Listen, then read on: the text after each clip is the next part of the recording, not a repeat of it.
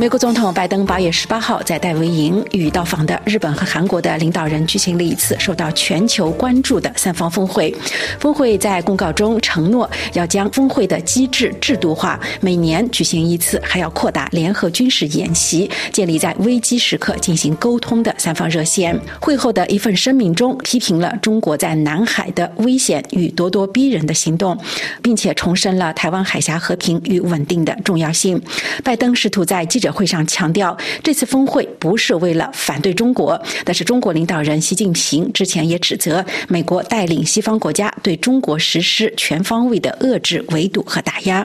如何理解这次峰会对东亚甚至印太或者全球的地缘政治带来的影响，以及中国手中拥有哪些反击牌？我们在本次节目中就请流亡美国的王军涛先生做出他的解读。我觉得这个影响真的是很大。我觉得有三个影响。第一个影响就是彻底结束了二战后的东亚国家之间和日本之间的一些纠葛，开始新的构局。实际上就是在冷战时期尽管冷战期和美苏对峙，包括在冷战刚开始时候吧，就是在中苏决裂之前的时候，把中国也当作是围堵对象。其实日本和韩国和其他国家之间这种纠结二战这种纠结上一直影响日本作为一个关键大国发挥作用。那我可以看到，就是在这些年，特别疫情之后呢，我觉得日本现在开始已经真的承到了这个自由民主的东亚的安全的基石。那这一次呢，戴维营会议我觉得这样开创了这个，主要是日本和韩国的历史性和解，根本改变。第二个，我觉得可能就是东亚这块可能要进一步脱中国化。去中国化呢，主要两个了，一是呢，在过去呢，韩国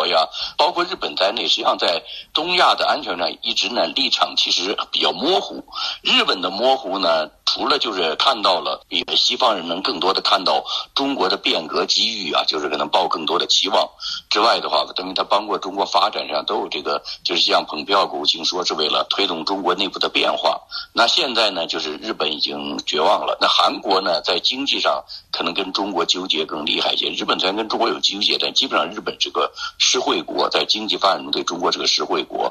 日本市场实际上对中国打开的并不多，他也在这个。那么韩国就不一样，韩国其实经济深深和中国在一起，所以这个区域中国化的话，我觉得说在安全上彻底和美国站在一起之外呢，还有一个在经济产业链上，因为疫情之后呢，包括习近平的很多这种政策就导致了世界上所有这些发达国家呢都要考虑到，如果把一些制造业的产业过多的依靠在中国行不行？那么产业化重组呢，肯定是要进行，但这个重组实际上西方手里牌不多，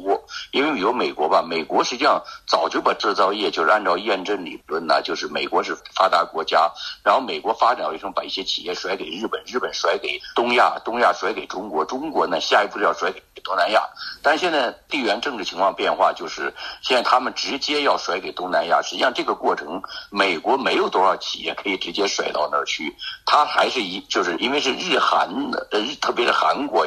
台湾和日本深深的带着很多制造业呢卷在中国里头，所以韩国的这种退出和日本退出可以进一步帮助就是自由民主世界呢在制造业的这个产业链上对中国的依赖可以加速转到这个东南亚去。其实美国已经知道产业链的重组呢是他们的安全，问题是他手里其实没有这种制造业了，已经他想转也不行，他的这种投资在中国的投资上都不是那种制造业的终端和低端的这种制成品的，所以这个呢韩国和日本很重要，特别电子这块的。那最后呢，我觉得拜登呢其实在这时候又下了关键一程。我们可以看到拜登上来之后呢，媒体可能更多看到他是对川普的截然相反。川普是美国第一呢，其实就是说以美国的国家力为核心重组国际关系，就都是通过双边关系，在双边关系上美国反正就是要压住所有的国家在双边关系，然后建立一个美国为中心为领导的一个新的国际关系格局。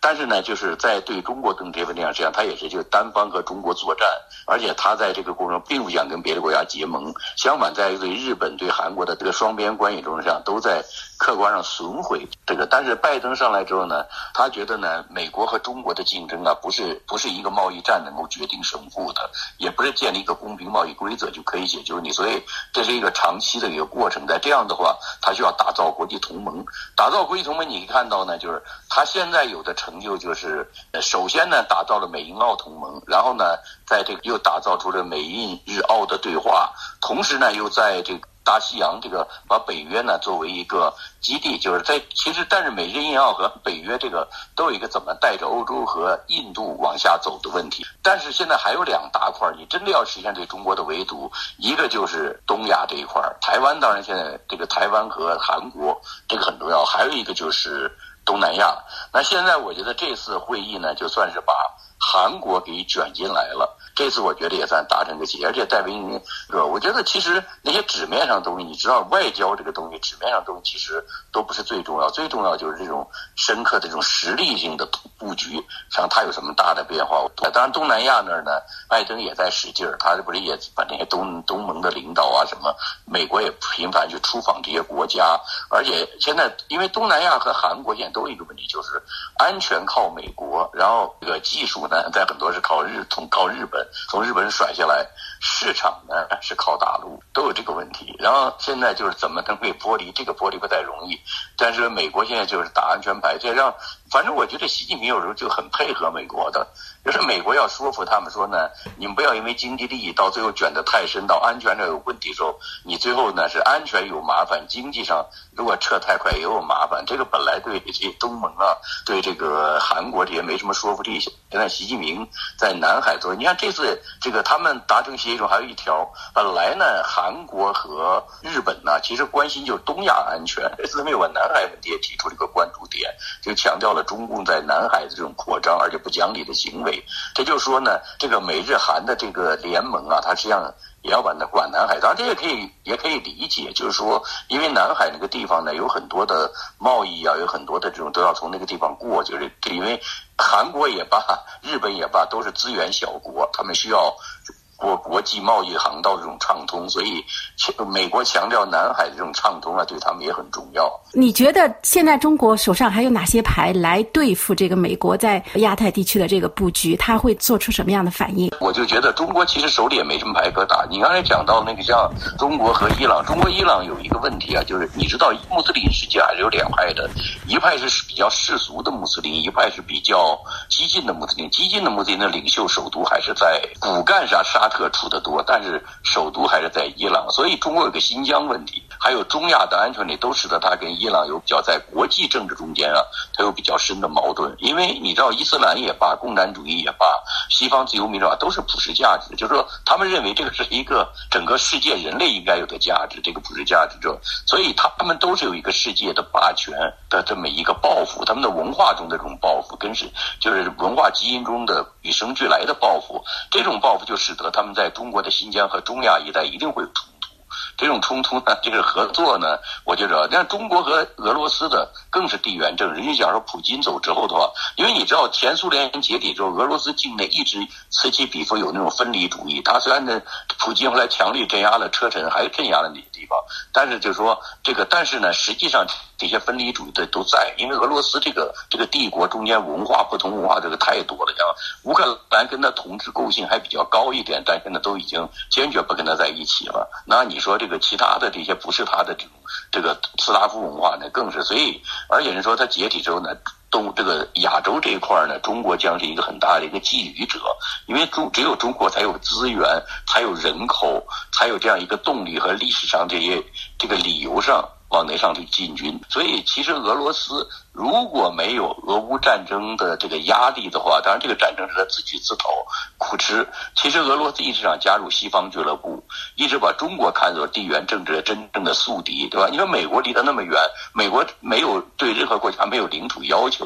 而对俄罗斯和中国这种传统的安全国来说，领土是第一。一位的，俄罗斯已经早就没有决定世界问题的这种世界抱负了。所以奥巴马在克里米亚战争出来说两次说俄罗斯就是地区性的强权，他没有世界抱负，实际上就跟美国就是因为俄乌战争这个事儿呢，他太不讲道理，所以西方世界在合力围他，在堵他。但是要是没有这个的话，其实他一直想加入西方俱乐部，而中国呢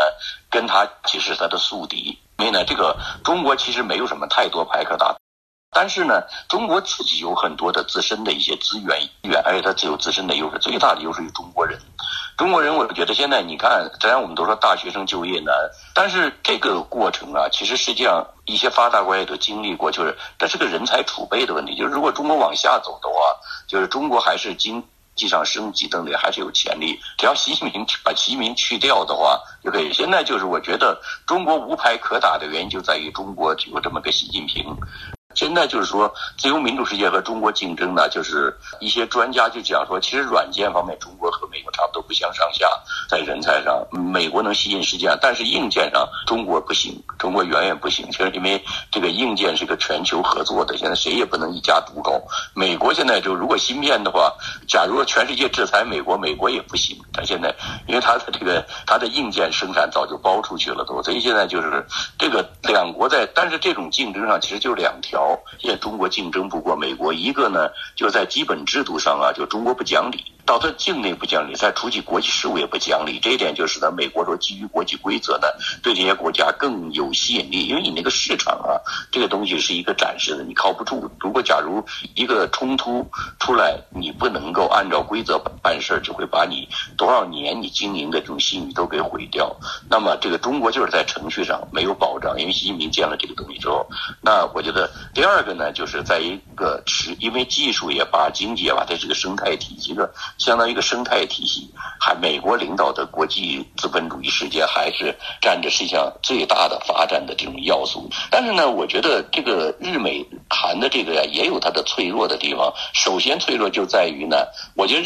日本比较稳定。日本我观察就它的外交政策也是就长期的共识啊，它这个民族的共识性比较高。但是韩国和美国都会不稳定。它虽然说年年开戴维营这种见面或者这种三国的领导人峰会，那韩国5年后再换领导，其实在朴槿惠时期就在推动日韩和解，结果呢文在寅又给停止了。现在这个右翼总统上来又推动，谁知道下次又换个左翼总统，会不会又停止呢？美国也不要说了，美国现在川普现在民调声望最高，而现在就如果即使不是川普，就是像共和党中一个极右翼，如果川普背书当选的话，